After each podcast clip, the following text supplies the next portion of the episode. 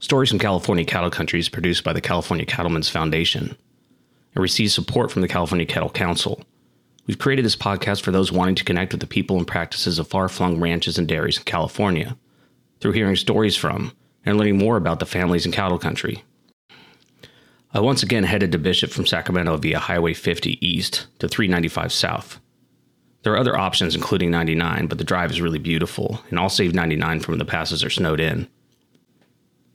Bishop is a small city with a population just under 4,000 residents, though it's also the most populous city in Inyo County.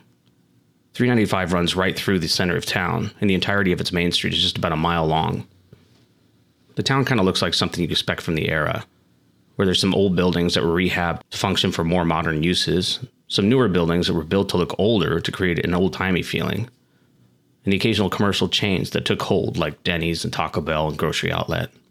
I checked into a motel on the north side of the main drag and took a walk south. In my research, I spied a bar that seemed just about my speed. And when I walked into Rusty's, it was dark and old, old in a good way, and relatively empty.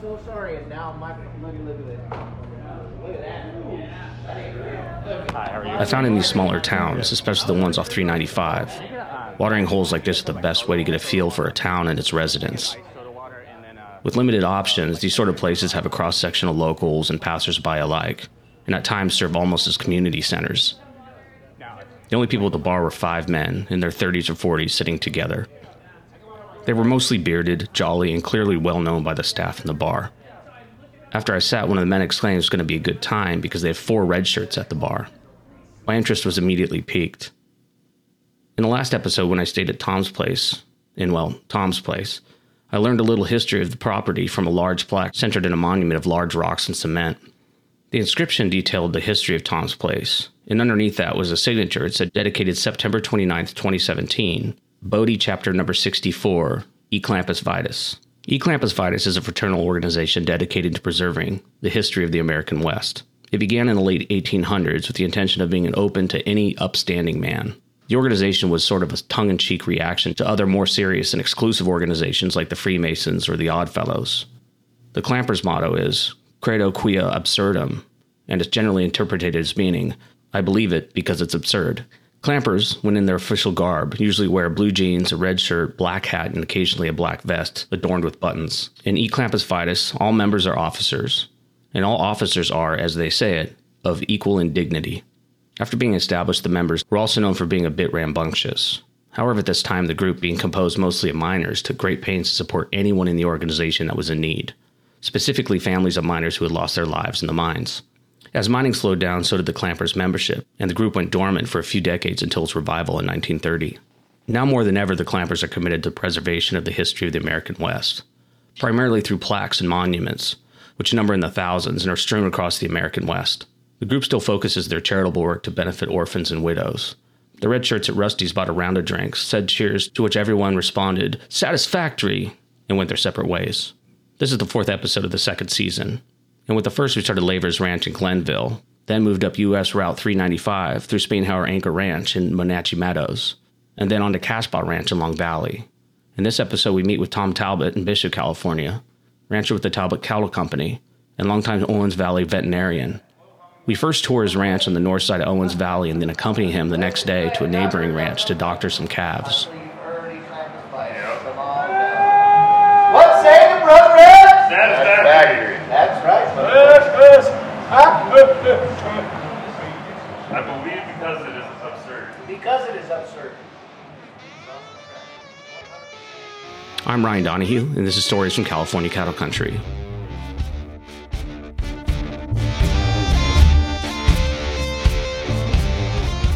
Now, a quick primer on doctoring. These calves were born in the spring and are currently nursing. They will be weaning in the next month or so to grass, making now an ideal time to vaccinate them for various diseases. The calves are separated from their mothers, corralled, and then run through a chute where they receive various vaccines and ear tags denoting their vaccination status. The whole process takes about 20 seconds per animal. Typically, ranchers are authorized to administer vaccinations without having a veterinarian present. But in this case, they're also vaccinating for a disease called brucellosis, which is transmissible to humans. Now, occurrences are very rare, probably thanks to the fact that veterinarians are required to administer the vaccine properly to young stock. The process is an efficient operation. Two cowboys on horseback feed calves into the chute, where a few more on a platform cajole the calves to move in the right direction, where five other hands administer a few vaccines, ear tags, and an ear tattoo that verifies they've been vaccinated for brucellosis. And again, this happens all in about 20 seconds. Now let's hear from Tom Talbot. He found a small table and chairs away from the cattle and sat down after he had doctored a few hundred cows. Tom looks to be in his 60s and he's mild mannered. He's half draped in blue coveralls that he dons when he's working. He also has streaks of tattoo ink on his face and his arms. My name is Tom Talbot, and uh, I uh, operate a cow calf operation in the Owens Valley. Um, we live and have multiple uh, Department of Water and Power leases around Bishop.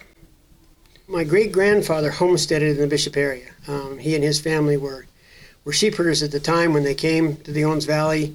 Uh, they homesteaded some property. They ran sheep on them um, till, gosh, I probably the 1960s, I guess. And anyway, the the property that they had homesteaded became, I guess, too valuable to uh, farm on or to ranch on, and so Bishop was growing, and they ended up at that point in time selling the land, and most of it went to development. Most of the land that they originally owned on is in houses at this point.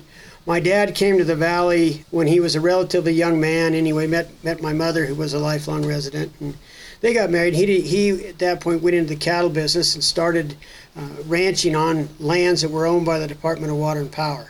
Those are lands. The majority of our valley uh, is owned by the Department of Water and Power, and these ranch leases are. Um, traded back and forth, much like if you own the land, but they've been in, in, many families for generations. And so my dad acquired our first Department of Water and Power ranch lease in early 1950, and, and over the years he kind of traded back and forth. We had a number of different ones uh, throughout the valley, from pretty, pretty much one end of the valley to the other. He partially retired, pretty much completely retired in the late 90s, and my brother and I uh, took over one small lease that he had, and then we were able to add some additional ranch leases together to form what we have today. Like I said, the, the Talbot family has been in the ranching business pretty much continuously since about 1955 or so. I was fortunate enough to, to be born and raised in, in the Owens Valley and be engaged in the ranching business for virtually all my whole life. And, and I am extremely fortunate at this point. I have a son that uh, works with me on the ranch. I have eight grandkids total. I have six of them that live in the, the Bishop area all six of them have an interest in the ranch, and, and my goal in life, I guess, is to hope that somewhere down the line the grandkids uh, continue to run Talbot Cattle Company as we know it today. Yeah, it seems to be a common thing when we do talk to people about about ranching. It's just that um, people kind of like they don't take the most aggressive approach. Like you're doing this when you grow up, you know. And a lot of times it's like you can go out and experience the world, and hopefully you come back. That that's how that's how it was presented to me when I was young. My dad really uh, he, he, he grew up when he was really young in the dairy business and all his dad wanted to do was make him work and uh, he really never had the opportunity to go to college or whatever. So when when i have two brothers and when we got to that age he insisted that you know we go to college do whatever we want. If we wanted to come back and, and work on the ranch down the line that was that was going to be fine. But he pretty much was pretty adamant about going to college and getting a degree of some sort you know that's how i would say hopefully that that we would treat my grandkids. Hopefully, you know, they will have an interest in going on and, and developing a, a profession or a career or whatever. But if they had the interest, we'd be I would more than well be happy to welcome them back on the ranch. And like I said, hopefully it's a that point in time a viable operation and that can support them or whatever, however many of them you know want to come back. Yesterday, the property we're at is it called Round Valley in Owens Valley? It's yeah, it's the very northernmost section of the Owens Valley, um, and it's uh, that particular area is called Round Valley, and it would again, it's the, it's still part of the Owens Valley, but you know the northernmost section, so it's identified just a little bit different. It seems that a lot of the properties here are kind of unique compared to one another, even a few, you know, if even if they're just a few miles away. Your property there seemed very unique.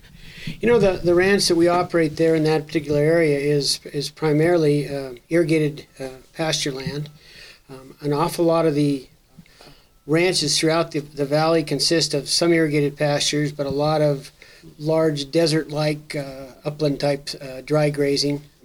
You know, we have some of that in one of the other locations, but again, we're fortunate that the majority of the lands that we operate on are, are irrigated grazing lands, and that's that gives you, you know, makes a little different um, way that cattle are managed and things like that when we were out there, we were talking and kind of looking around, um, talked a bit about the space being not only for, it's not necessarily land that you're going to farm on so much. What, what are the sort of um, animals you encounter in that area, Round Valley? You know, you know, we, we, we see a lot of, of very unique uh, wild birds uh, come through, you know, in their migration patterns. We see that. You know, we see some of the, you know, kind of predator type things, you know, the coyotes and mountain lions. We have an occasional bear that makes its way through. Uh, you know, and then we have a lot of the other things, raccoons and skunks and different things like that. So there's a lot of stuff that a lot of creatures that, that live on that land and utilize it and, and flourish just as well as the, the, cattle do too. We mentioned there's a pretty significant mountain lion population in the immediate area, and we've had very little issues with them. You know, they can be an issue. The bears that kind of tend to come through, they, they seem to be kind of seasonal and you know they're they're disruptive at times. They tend to like to get in our grain room and you know dump over the the grain barrel and that kind of stuff. But other than that, they they're pretty harmless. Okay, and then along with being a rancher, you're also a veterinarian. You're a large animal veterinarian. Is that true? You know, I was uh, in a mixed animal practice for um, about 45 years, um, where we did everything in, in the town of Bishop um, dogs and cats, and you name it, we did it. A significant part of my practice was always cattle and horses. Since retire- retired from the, the major part of practice, and at this point in time, I'm just doing cattle only. And occasional horses if it's on the ranch, but mostly it's just the kind of the routine cattle work, the seasonal cattle work that we do. In talking to other people uh, in the industry, it seems that there's a, a, lack of large animal veterinarians, especially in places that are more remote. If there were more large animal veterinarians in the area, would you still be practicing as you are right now? You think?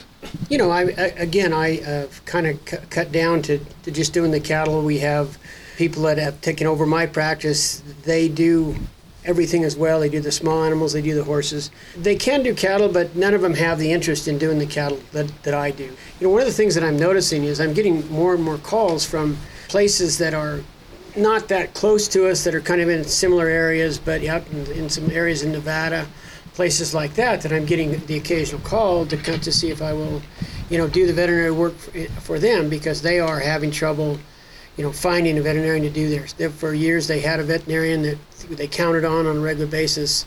Uh, one in particular was just tons of cattle work all the way in California, Nevada, and he's cutting back now. I'm not sure if he's completely retired yet, but you know, there's nobody stepping up to fill that need. And in, in my case, uh, you know, I still enjoy doing it, and, and I don't mind traveling and stuff. And I, again, I'm not really looking to expand my practice under any circumstances, but you know, I really hate to see. Uh, ranchers get in a situation where they can't find veterinary service, and and uh, you know it's an important thing to, to correctly manage a ranch. And so you know whenever I can, if I can help them and get the job done for them, and, you know I'm happy to do it.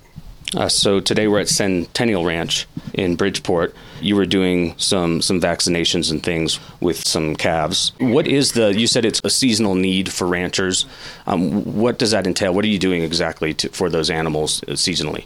Primarily, there's three major things I do on a, on a beef cattle operation. You know, we do we do some emergency stuff, but in today's world, we deliver very few calves uh, like we used to because of the nature of industry and low birth weight bulls and those kinds of stuff. So we do very little emergency stuff. So almost everything we do is is the routine um, herd health work, and it tends to happen in the fall of the year in our part of the area because that's when we're weaning calves.